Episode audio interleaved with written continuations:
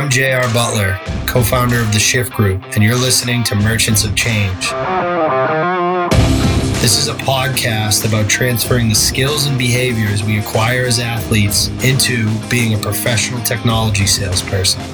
Each week, we'll introduce you to a top performer who will help us understand how they became professional merchants of change.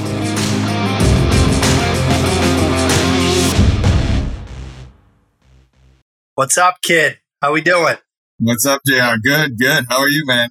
Good, man. I'm fired up. We got an unbelievable guest today. Actually, uh, you know, pre pre shift group uh, little story, and and one of the guys that kind of set the tone for the business. So um, today we've got Colin McDonald. Colin has been on the sales team at Recorded Future for a year and a half. Spent 13 years playing pro hockey 148 NHL games, tons of games in the American League. Um, what Willie Marshall Award winner, most regular season goals in the AHL in 2010. Um, and, and he's a former Providence College Friar. So we got a fellow Jesuit with us, John. Um, and a New England guy. New England guy. That's right. That's right. The famous Coyotes of the the old EJ man, the, the old wagon um, EJHL Offensive Player of the Year award and league MVP honors. I think you did it exactly exactly six years before my brother Bob got the same uh, the same award. Um, and he comes from a long line of hockey players. His old man played for the Whale. Colin, thank you so much for joining us today, buddy. Yeah, no, it's been great that uh, we were talking off there uh, previously how you and I were kind of able to reconnect ever since my change in career. So um, you know, I feel like we've we've officially come full circle now that uh, we're on this podcast today. Hundred percent, man, hundred percent. So, um, EJ to Providence. What are like grow like that that New England hockey? Some of those memories. What are what are some of the the best memories you have from from those days? Those those EJ and Providence days. Yeah, I mean, I, I mean, to get into it, you know, you grow up just um, playing for the love of the game. You're not really thinking about turning into a, a, a career. Um, my hockey career really started to kind of pick up speed um, when I was with the Coyotes, and I think my name was kind of on the radar of, of not only um, colleges but uh, of, of, NHL teams. So that's when I really kind of kicked it into high gear and you know thought, all right, I, I can maybe make a career out of this. Um, was fortunate that I uh, uh, I want to say I, I, had my pick of schools, but I had a, a, lot of schools interested and just so much fun kind of being able to go down that interview process, that recruiting process of those, um, all the schools I grew up watching. And um, yeah, I mean, Providence just seemed to check off all the boxes for me. Uh, close to home, of course. Uh, small school, which I enjoyed that vibe. Uh, I believed in what they were doing there. It, it, wasn't the premier program that it is now, but I'd like to, you know, at least I'm just tell myself this. I, I, hope I was a small piece of that puzzle to where they are now. And, um, you know, obviously get that playing time there as a 18 year old freshman really helped kind of transition me to, to pro. I have to imagine that the official visits uh, back then included a trip to prime time. Is that a, is that a fair, uh, fair assessment or what? Is this where we take the recording off? Is that how this works? yeah, it, it's funny because at the time, uh, uh, uh, Providence was a three to one girly guy ratio, and um, you know I was so focused on hockey. It, it, really wasn't. I really wasn't worried about that. Of course, I'm with my mom and dad there, and it was just funny because we laugh about it now. But my my assistant coach David Berard, he uh, kept saying, um, "Hey, you know, you know, just so you know, it's three to one girly guy ratio here." My mom's like, "What? What is going on?" You know, and I'm just kind of like, you know, I think I was whatever 16, 17 at the time. I'm like, yeah, like where, where do I sign? You know, uh, pretty, pretty, pretty funny story. We can laugh about now, but at the time, my mom didn't get the best vibe. yeah, he he couldn't use that when he was coaching at Holy Cross, unfortunately. no, oh no, of course not. Uh, that's unreal. Um, so, Colin, I got a question. Were you thinking anything about school and and what you were going to study, or were you just pure hockey when you were um, I was pure hockey, but I will say this: um, neither of my parents have college degrees, so it was very important to them that I not only went to school but that I finished school. So Um, you know, my mom never really had opportunities to work be- because of that lack of a degree. Uh, my dad did go to school but never finished, so that was really important to him that I finished. Um, I'm the uh, uh, firstborn in the family, so you know, as you can understand, kind of using me as a precedent for a younger brother, younger sister. Um, so, no, I wasn't focused on school, but uh, as far as like going major, junior, um, you know, I don't know what Bobby's options were, but uh, it was never really an option for me. I, I was focused solely on going to school. Yeah, I, we, we definitely share that in our background. Um, another thing we share is like, and you see it a lot, like I coach youth hockey now, and, and there's not as many parents that are hockey people, right? So it's it's interesting. But obviously, you had a you had a your father played professionally, and then I think it, it offers a unique experience as a hockey. Like you know, people think a hockey parents is crazy, but I think uh, for me, having my father as a hockey guy, you know, there wasn't like any calls to the coaches if I wasn't playing. You know, there wasn't like you know what did you know what did you do, coach? It was always my fault, right? Like what what kind of uh, what kind of hockey dad was your dad coming out of you know playing for the Whale? I mean, as you know, when you're growing up, you're so naive to that. Like he was just my dad. I mean, looking back, I thought he handled it so well. So he was not that overbearing parent. Um, hockey was strictly a winter sport for me. So um, I did soccer in the fall. I did baseball spring and summer. Of course, as I got older and, and got um, you know I was progressing ahead of other players. I needed to kind of really hone in on hockey. But growing up, you know, hockey was just a winter sport for me. Um, of course, he coached me growing up. You know, he was definitely tough on me at times, but I think he saw at an early age that there was some potential there that I, of course, didn't recognize. So he just wanted to make sure I made the most of that. But I, I, I remember vividly, he got to a point where he's like, Colin, he's like, you gotta, you gotta be with different coaches, and he stopped coaching me. And um, I thought that that was looking back, it's such a smart decision. He could have easily coached me all throughout youth hockey, but I needed a, another voice. I needed some other coaching. I needed to learn that dynamic. Um, so he kind of, you know, cut ties, so to speak, and let me kind of figure it out on my own with him kind of being in the background. That's awesome. Yeah, that, I think that that's the hockey in him for sure. JR and I talked a little bit about this offline, but just the fact that back then I played football in college, but I played everything growing up. And now it's like a lot more focused. So it's interesting to hear that you were the same way. You weren't just hockey, hockey. Yeah, now that I have young kids and I already think about how I want to handle that, and that's something I'm still going to instill. And I do think uh, not just hockey, but sports in general is becoming a full time sport at too young of an age. And that is not going to be my mindset. I want my kids playing every sport.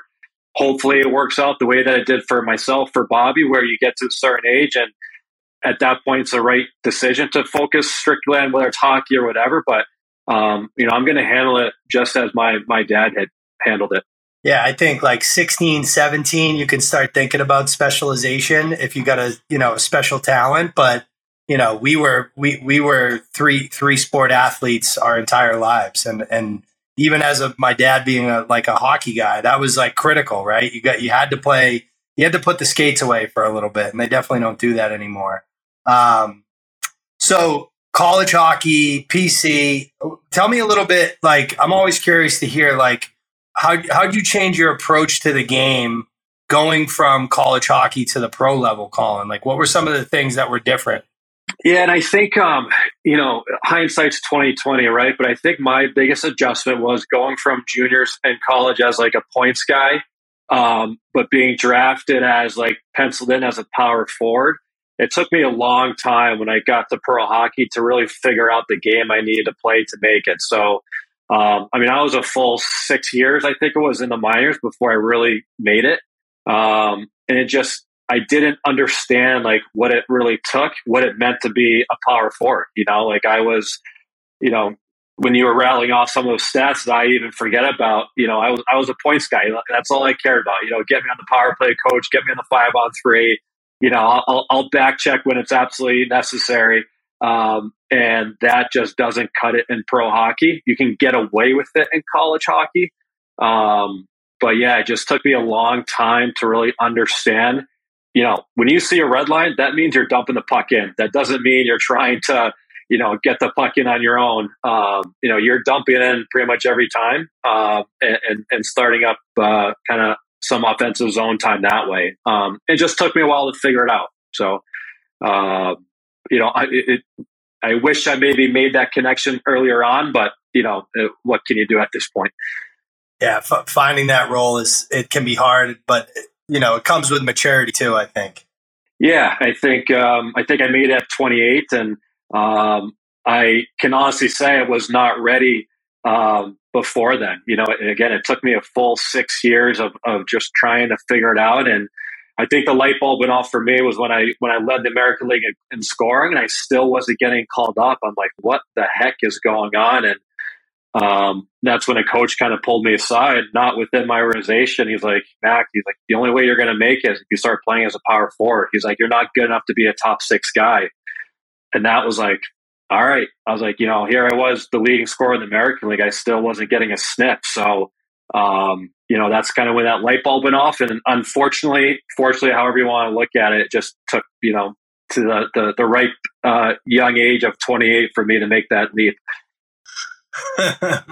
Colin, a lot, it's interesting you bring up that coach. So a lot of uh, our listeners and a lot of our themes on our podcast are about mentorship. Can you talk a little bit about in hockey specifically, kind of some of your mentors at whether it's college or pro? Yeah, I mean, growing up uh, playing out of the Enfield, Connecticut, the Springfield area, uh, Billy Guerin was always the guy that they talked about. You know, uh, I remember Gary Dineen, um, which uh, JR, I'm sure remembers from the Coyotes days, but he would always say, look at me, he's like, Colin, he's like, Billy Guerin sat in that seat right there, you know, and I just thought that was the coolest thing. I'm like, you know, if that guy could do it and I'm sitting where he sat, like, why couldn't I do it?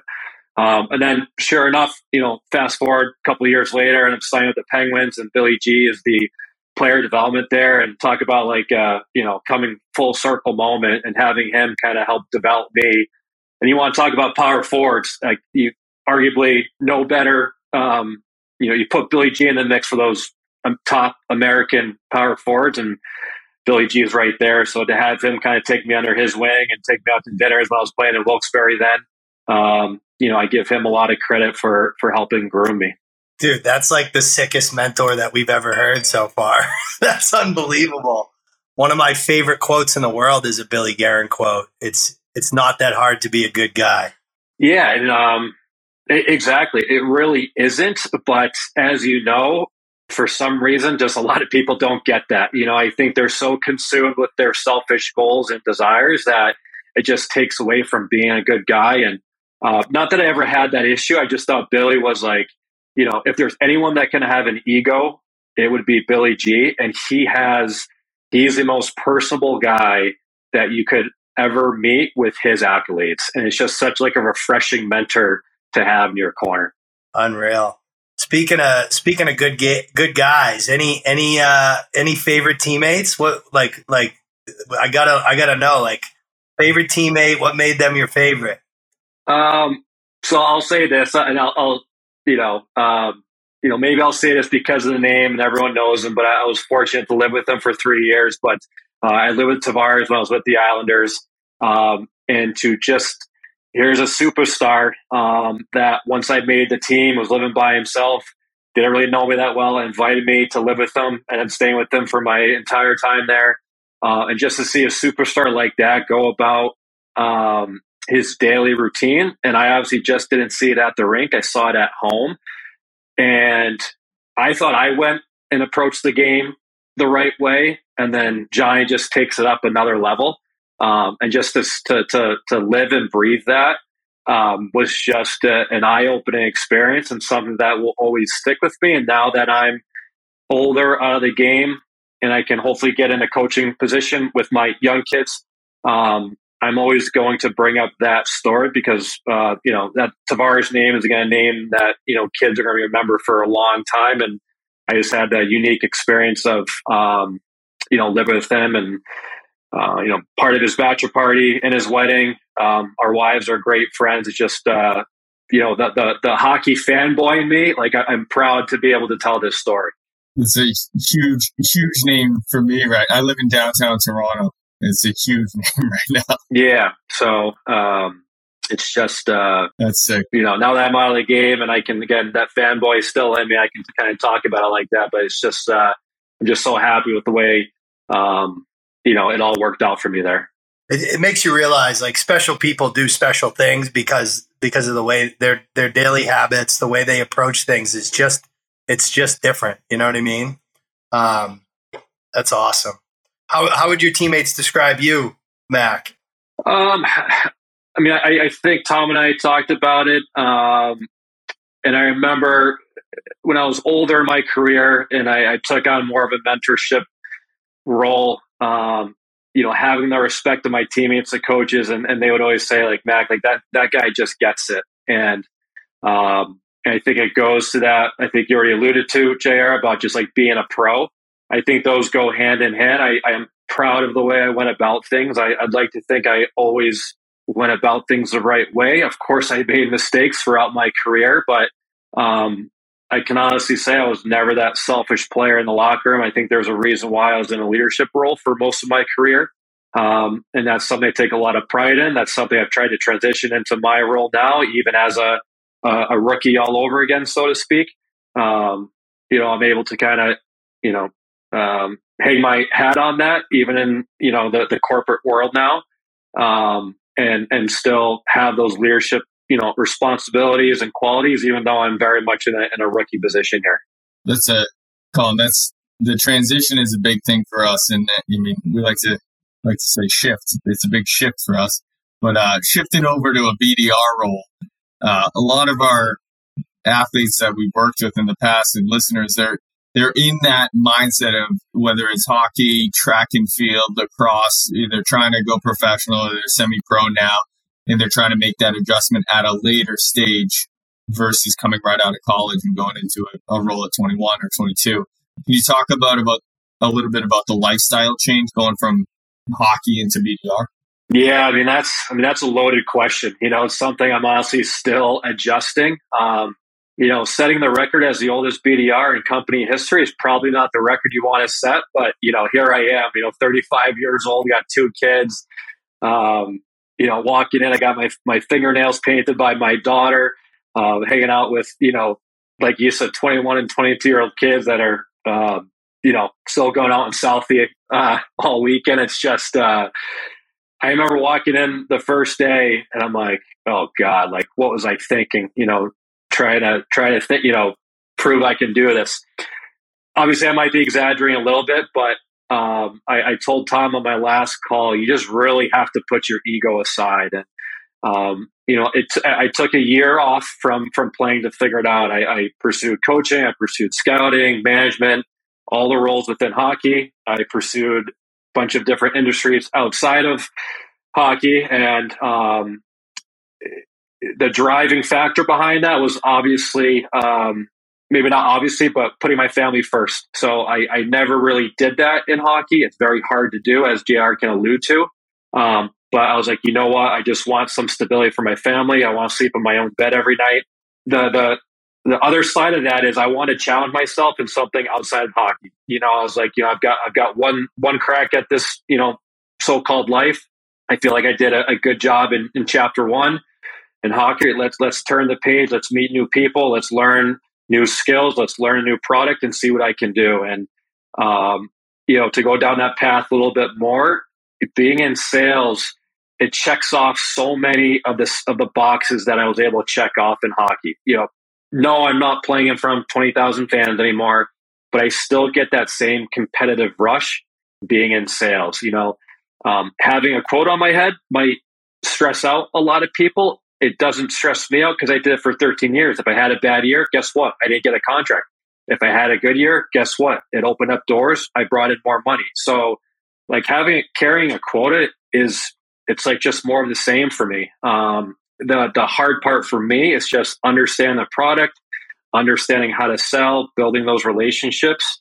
Um, but I just trust my qualities. I trust my characteristics, those things you can't necessarily coach. Um, and just once I can get up to speed on the knowledge side of things here, um, I just know that I'm going to have success in this career as well. Has, has that been the hardest part Colin, is is the like just getting the knowledge on obviously, you know, uh, Recorded Future's a fairly technical sell. Has that been kind of the, the the toughest part on the around the transition for you? For sure. It's just closing that learning gap as quickly as I can. I mean, you know, even I remember first stage is like logging into my computer and trying to get on like, you know, Google Sheets and Gmail. I'm like, what? Like that's stuff I never did, you know, and um, you know, you did it a little bit in college, but I took 13 years off. So it's just like learning, you know, where those younger people, my colleagues were ahead of me was they can step right in. Like they know how to build presentations. They know Google Sheets, you know, that was stuff I still had to learn at the same try, same time trying to learn the product, learning how to sell. And I know everyone says it, but I was the definition of drinking from that fire hose. Um, I mean, I can't tell you how many times, you know, six months in, I'd come home and still saying to my wife, Lexi, like, Lexi, like, I don't know, like, why, why did I choose this again? Like, you know, she had to kind of pull the reins back on me and, you know, bring me back down to neutral. Um, but, um, I know a little bit of a long winded answer, JR, but for sure, it's just like, it's just learning what it is we do. And, um, cybersecurity is not an easy topic to understand, even if you've been in it for 10, 15, 20 years. And, you know, you, you put me in a situation, I'm like, God, what, you know, I don't know if I'm ever going to be able to figure it out. That's a good, that's a super valuable answer, Colin. We could have let you talked on that all day. That's, uh, that's, I've never heard it put that way before. Um, but I, I had a question kind of one off. Like, did anyone advise you to go into sales or did, how did you come up with that? Did you do research on your own or? So honestly, I just started reaching out to my network, um, and I think part of it being in Boston, my network, those that were out of hockey, um, out of sports, seemed had led me to medical sales and tech sales. I pursued both. Um, lots of hockey guys in both industries. Um, I pursued medical sales just as much as I pursued tech sales, um, and I started doing my own research, of course. I thought cybersecurity was, you know, talk about timing is everything in life. I, I, think I got in right when cybersecurity was really starting to pick up uh, mainstream news. Exactly. Um, and I was like, you know what? I, am just gonna, I'm gonna take a stab at it. You know, I, I, don't, I couldn't say one sentence about what cybersecurity is or was, but I'm, I'm just gonna go all in. Um, I didn't know anyone at Recorded Future, so I went in just um, I put a, a blind uh, resume in. I eventually ended up hooking up with some hockey guys, but no one that I knew, no one I played with, no one I played against, um, I just really did uh, the old fashioned way and then was able to meet or make some connections during that process and they helped me get in. But um, I knew no one when I when I applied here. That's unreal. I didn't know that. I, I didn't know that. That's awesome. Well, they got a they got a good one with you. They got lucky, man. That's awesome. Yeah, and I think once once my name got on the radar, you know, I, I think when I did that first interview process, they were pretty open. She was like, you know, we don't come across too many resumes like this. So despite your, you know, lack of experience, your unique experience, we're going to push you right through. And then um, a guy named Kevin Morris who played at uh, Miami of Ohio, played a little bit in the, in the, East Coast. I think he had a sniff in the American League. He was the guy that was referencing there. But um, again, I'm quite a few years older than him, so I never played with him against him. You know, I didn't really know the name to be honest, but um, I, I, connected with him. His dad still is a, a, coach. He coached in the NHL, the American League for a bit. Um, so he was my in, but um, again, I I just blindly applied and was able to, to weasel my way in here, I guess. That's legit. Most people have an in or, you know, a brother-in-law recommending them or somebody telling them their coach tells them. So that's pretty, that's pretty impressive, Colin. Do you have any, for the listeners out there, do you have any guidance for people going through, you know, not everybody's coming from the NHL, um, into the BDR type role, but do you have any guidance for people or things you would have approached differently in that transition? Honestly, um, you just have to be honest. I think one thing where I was able to gain that respect, uh, even going back to my playing days, if there's something I didn't know, I would just call that out, you know. And um, again, I, am not naive to the fact that my my unique resume maybe gave me a free pass on some of that stuff, but um, you know, sometimes I think they're they're more about hiring the person than they are about hiring the expert expertise. So they hired me strictly on that, and they trust the program to bring me up to speed as far as the tech and the learning. So I think if you can just lean on like those maybe characteristics and qualities that people can't teach, you know, the the company should trust their training program that they'll bring that person up to speed. But um, now that I've been on the other side and I, am involved in interview uh, uh, processes now, um, I don't care if they know Recorded Future or sales. I'm trying to dig into that candidate as a person. Like, what makes you tick? You know, like why are you here? Like, what what are we going to get out of you? And if I can check off those boxes, then I just trust the program here, and that um, you know they'll bring them up to speed. If if if anyone can say that, it's me. Um, that you can figure it out despite the lack of knowledge you might have on on a product. We we really like um, we preach the idea of like go in, learn as a BDR, you know, hit your metrics, be a good teammate, and just go in and learn. If you do those things then you have an opportunity where you can move into a closing role fairly quickly. I think you're a great example of like habits, behaviors, and mindsets allowing you to get to that AE role within the first months. You did in the first year. You did it in under a year. What are what are the things that you think allowed you to do that, Colin? And I, am very open about this because I've been asked about that for the fact I was able to get promoted as quickly as I did. Um, but it's the same stuff I did playing. It's first in the office. It's last one to leave the office. Just showing those qualities on a day to day basis. So um, I know I wasn't hired ba- or, or promoted based on my metrics, based on my knowledge. I was hired or promoted because they trust me to put in the work and they know that I'll figure it out. And I have the support around me to help me figure it out. But the fact that they can check off that box for me and just know, like, I'm not hiding, I, am not a remote employee. I'm in the office every day. Like they just know what they're going to get out of me. And yes, I've had success here. Like I don't want to, I don't want to miss out on that, but I don't want to, I don't want that to be, that to be the focus of the conversation. It's about those intangibles that people look for and trust. So if I don't hit my number this quarter, I know I'm going to be okay. They know that I'm going to be okay because they know I'm putting in the work. Like I, am I'm, I'm not hiding. They see me here every day. I think that gives them peace of mind. How do you convey that, Colin, in an interview? Like, talk to the listeners about what you know what they could be doing as athletes coming into sales, trying to show that there's an edge there, right? Like it's easy for us. Again, I uh, yeah, just I understand that not everyone's going to have quite the resume that I did coming into this type of position. But the fact that they were any sort of college athlete, there's something that makes them tick to get them to that point. Whatever that is, just translate that to this role, and everything else will.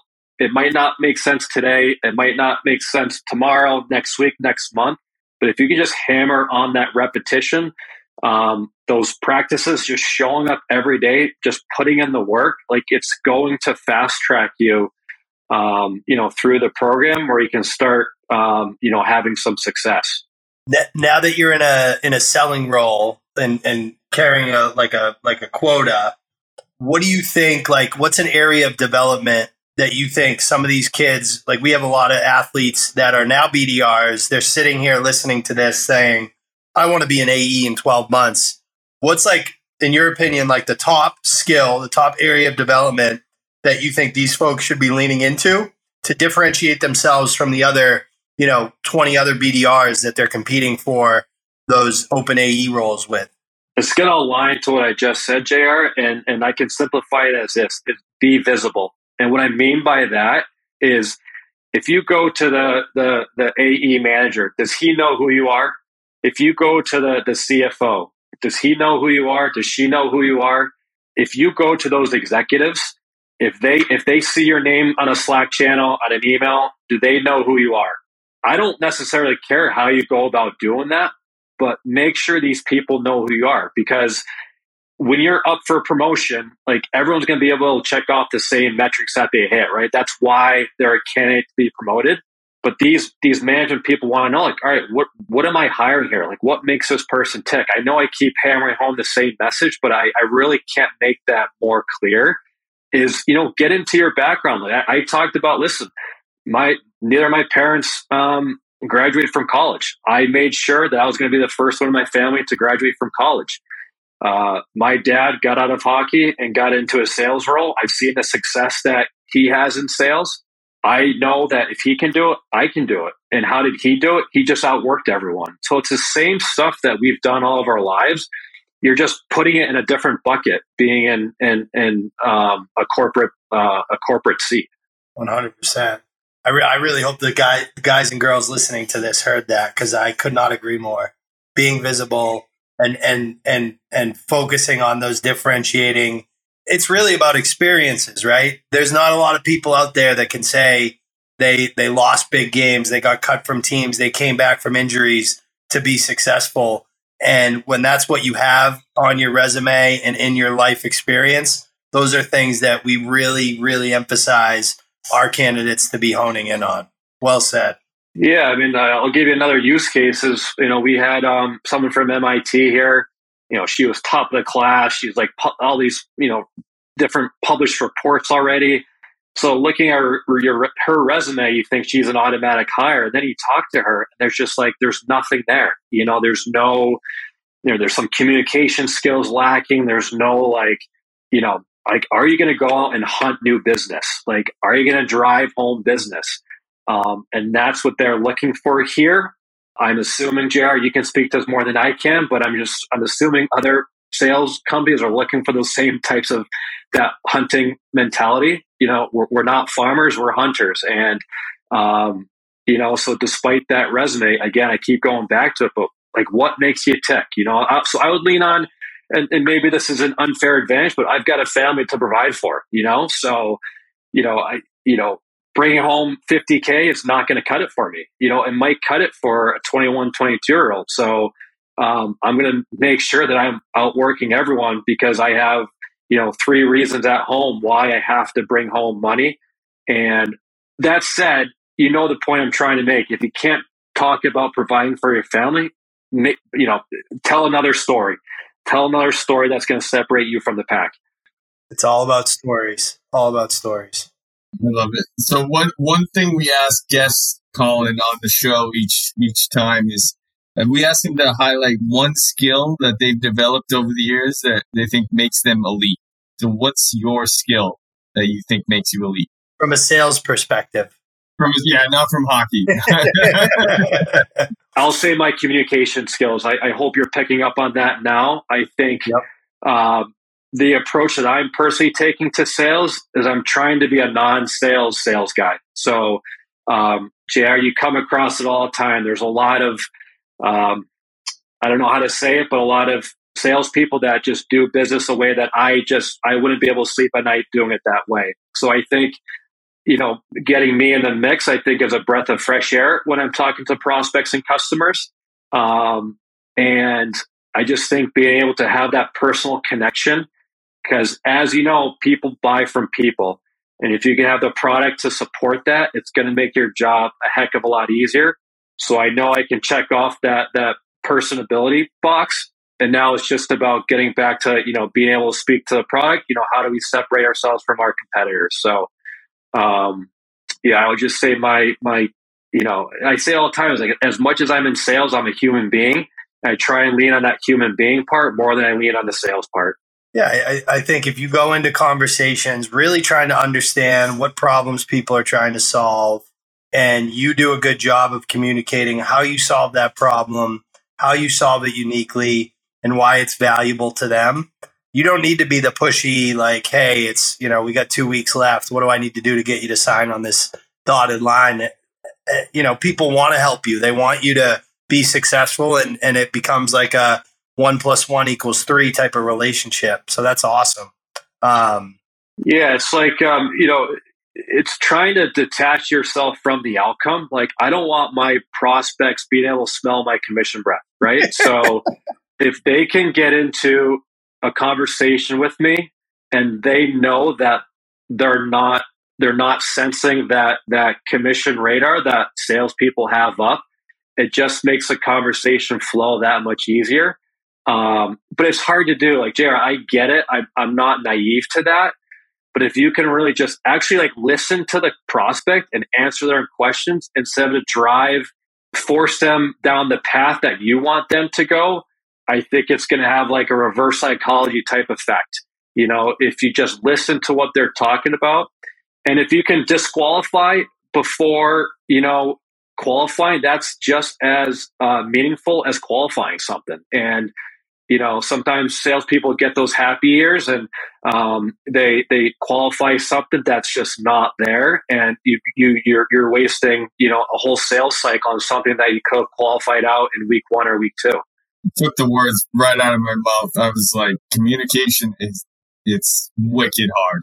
Like it's so hard. It to be a good communicator, it's like I find myself sometimes I'm just talking and talking and talking. I'm like, I gotta stop talking. Like I gotta just yeah, it's um, you know, like one of the things we talk about here. I'm sure every sales company do it, but having like, you know, you want your prospect customer talking around that like, you know, 60, 70 percent mark, and and we're on that 30 percent mark of talking, and easier said than done. Again, I'm not I'm not trying to uh, make myself out to be something I'm not, but if you can really just listen and answer the questions and answer the problems, I think you're going to be better off. But, you know, because you have a quota on your head and you get those end of quarter conversations, it is so hard to try to, to, to not cross that line.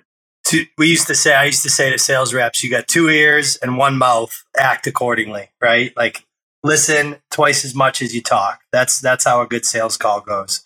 I mean, I, I, I, I'm obviously like I love Recorded Future. They're an awesome uh, partner of ours, and I and I'm actually blown away Colin, by like just how you talk. P.S. I'm stealing commission breath. I'll give you credit twice and then it's mine. So thank you for that. I wrote it down. It's going to be on my computer. Um, so this is a, this is our last question, uh, Colin, and and thank you. So my father uh, was obviously he's a high school hockey coach forever. Now he coaches the new EJ, the NCDC, and we grew up. He used to always say to us, "Listen, there's a lot of people that play hockey but there's not a lot of hockey players. So we kind of grew up like having that professional mentality, like being a pro, um, even at a young age. And me and John always talk about the highest praise that you can give a salesperson is calling them a pro, right? There's a lot of people that sell software. There's not a lot of software sales professionals. So I'd love to hear now that you're in the seat, now that you've been doing this for a while, what does being a pro in this new industry, what does it mean to you? It's going to go back to what I said before. It's like focusing on those, those off ice qualities, you know, uh, just uh, putting in the work, being visible, just being a normal human being, um, putting your ego aside and just trusting your, your leaders, trusting the product, um, and just doing what's asked of you. If you can do that, everything will work itself out. So, um, you know, if, if they hire hire you, they've hired you for a reason, but now it's on you to prove them right. So, um, you know, whatever that takes, it might be a little bit different. It's not a cookie cutter philosophy. Everyone's going to have their own way of going about it, but it really is those those um, you know those those off ice qualities that have been ingrained in us um, ever since we were kids. A hundred percent. Well said, man. Colin, this was an awesome conversation, buddy. Our, our candidates are going to get so much out of this. I can't thank you enough for spending some time with us. Thank you, Colin. Yeah, I'm happy to uh, you know start start giving back. I guess you know I'm I'm not naive to the uniqueness of my decision to um, you know take a stab at this selling air business that we're in. Uh, but uh, yeah, I'm happy happy to start giving back. Absolutely, learn, earn, and return, buddy. You're living it. Thank you. You got it. Thanks, Colin. Thanks, everyone.